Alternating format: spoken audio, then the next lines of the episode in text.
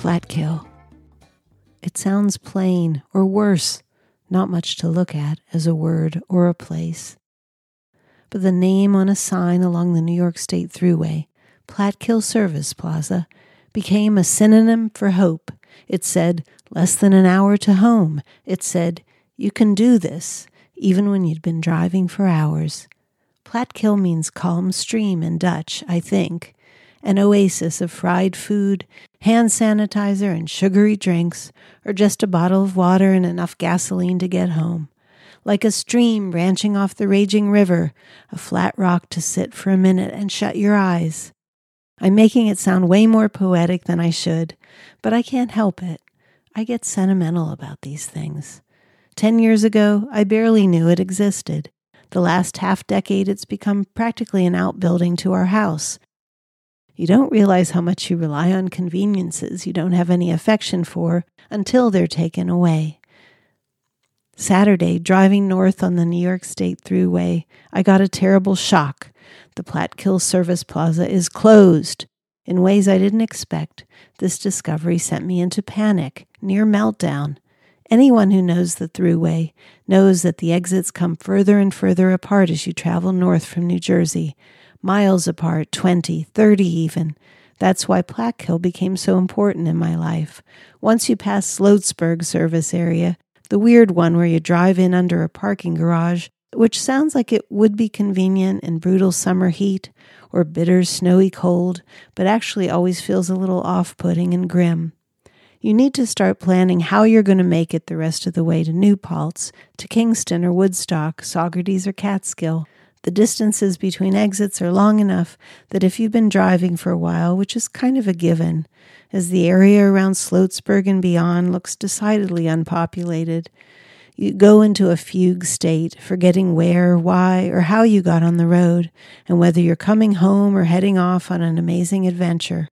All radio signals fade, time ceases to exist, even weather happens in a void as you approach the microclimate around Newburgh.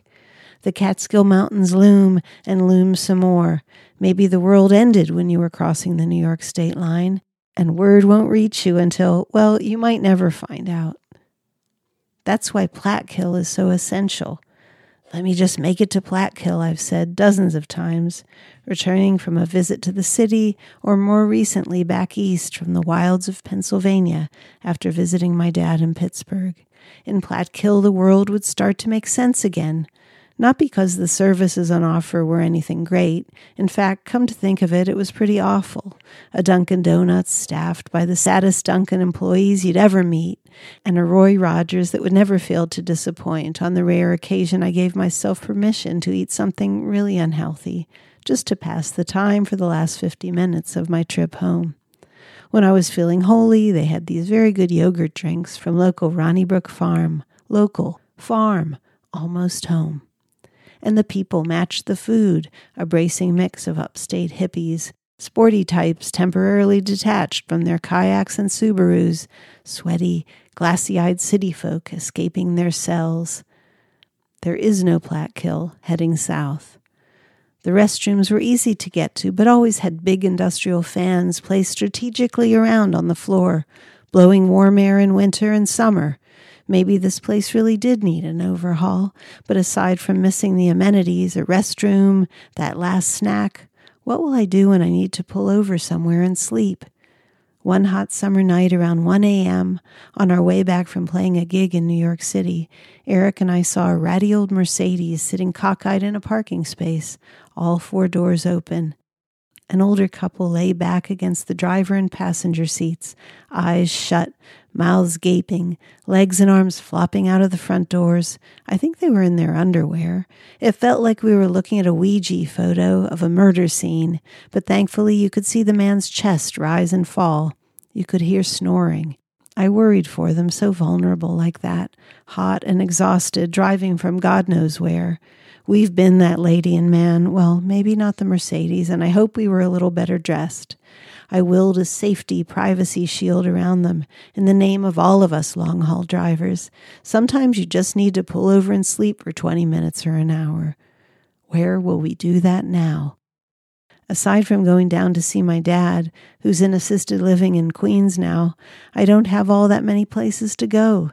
The drive down and back totals about five hours, but depending how the visit goes, can sometimes leave me feeling like I've been driving for 10. Plattekill, calm stream. It'll be at least a year until they unveil the new service plaza. Maybe they'll even rename it. Until then, I have to come to grips with Sloatsburg, but I won't like it. Plattekill 2. I drove past Plattekill services again the other night. In the dark and the rain, I saw the old rest area building heaped up like the logs of a giant bonfire, the jagged girders and timbers crisscrossed behind a chain link fence. I'd spent the day watching my father turn from 94 year old dad to an old man who would die. Maybe not today, which was almost over, but some day, fairly soon. I'd brought him home from the hospital, and he'd held it together to proudly walk through the lobby of his assisted living building, clutching a bag with the Afghan blanket his mother had knitted many years ago. A blanket the nurses at New York Presbyterian Queens Hospital had all admired. He'd walked slowly but tall to the elevator, into his apartment, where he'd put the contents of his small suitcase carefully away, sat down to eat lunch, and then gone completely still unconscious. I'd slapped his hands, his face, shouting, Dad! Dad! thinking he looked dead, his color gone, his anxious fighting spirit that had just been right here in this room, now somewhere else. Dad! It took four paramedics to bring him around. They put him on a gurney, wheeled him back onto the elevator, four young men in black velvet yarmulkes. Is your dad Jewish? A caregiver who passed us in the hall asked me. I held that idea in my head for a second. Irish Catholic, I said. Loaded into the ambulance, I sat in front with the driver. We lurched rather than raced through Queens, the traffic a mess, cars barely bothering to get out of our way. Is it always like this? I asked the driver, his yarmulke tucked beneath a baseball cap. He sighed. They barely notice me. I'm an inconvenience. Behind us, I could hear my dad talking with the young men. I heard him crooning a few notes, high on the oxygen they were giving him. You have a nice voice, one of the guys said. I want to remember this scene forever, I thought. I had to leave him in the emergency room corridor, one bed down from an angry looking young man with evil tattoos etched into his shaved skull. My dad alone in deepest Queens, but what could anybody do to him here that time hadn't already done? My brother met me, and drove me back to my car. All the way north, away from New York City, I listened to Tom Petty. October means important things to me the month my daughter was born, the month I lost my mother. But it will always, forever feel like Petty month, the month he was born, the month he died. It comforted me, helped me breathe. The random mix, songs I knew, ones I'd never heard before, the guitars, keyboard, drums, and Tom were like fresh air pumping through the car, like the oxygen they'd given my dad. Life was still beautiful and perfect, right down to the moon shining on the dusty remains of Plattekill services. There was no stopping time, only pausing here and there to think. Let me always remember this. Three, four. Here comes that feeling.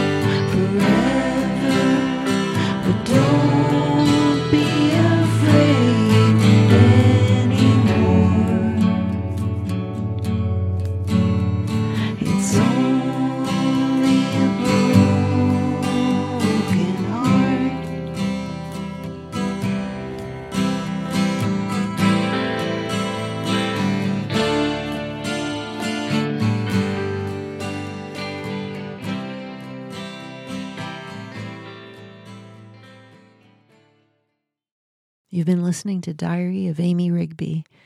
Thanks so much for listening. Please rate and review the podcast wherever you listen. And uh, thanks. I'll see you next time.